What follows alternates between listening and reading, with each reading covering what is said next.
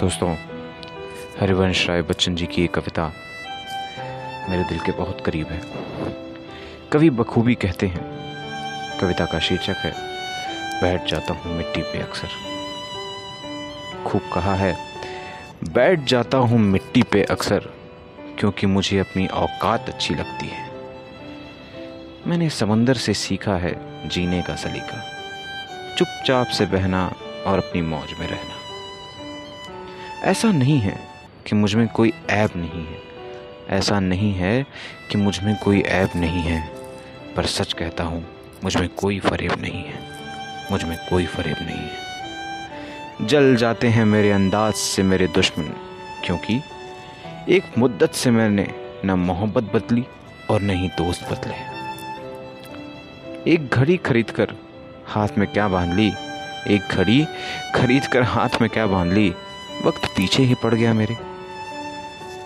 सोचा था, घर बनाकर बैठूँगा सुकून से, पर घर की ज़रूरतों ने मुसाफिर बना डाला।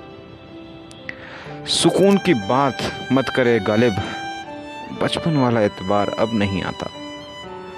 बचपन वाला एतबार अब नहीं आता। शौक तो माँ बाप के पैसों से पूरे होते हैं। अपने पैसों से तो बस ज़रूरतें ही पूरी हो पाती हैं। जीवन की भाग दौड़ में क्यों वक्त के साथ रंगत खो जाती है? हंसती खेलती ज़िंदगी आम सी हो जाती है। एक सवेरा था जब हंसकर उठते थे हम। एक सवेरा था जब हंसकर उठा करते थे हम। और आज कई बार बिना मुस्कुराए ही शाम हो जाती है। बिना मुस्कुराए ही शाम हो जाती है। कितने दूर निकल गए रिश्ते को निभाते निभाते खुद को खो दिया हमने। अपनों को पाते पाते। लोग कहते हैं, हम मुस्कुराते बहुत हैं और हम थक गए दर्द छुपाते छुपाते। खुश हूँ और सबको खुश रखता हूँ। खुश हूँ पर सबको खुश रखता हूँ। लापरवाह हूँ, फिर भी सबकी परवाह करता हूँ। मालूम है कोई मोल नहीं मेरा। मालूम है कोई मोल नहीं मेरा।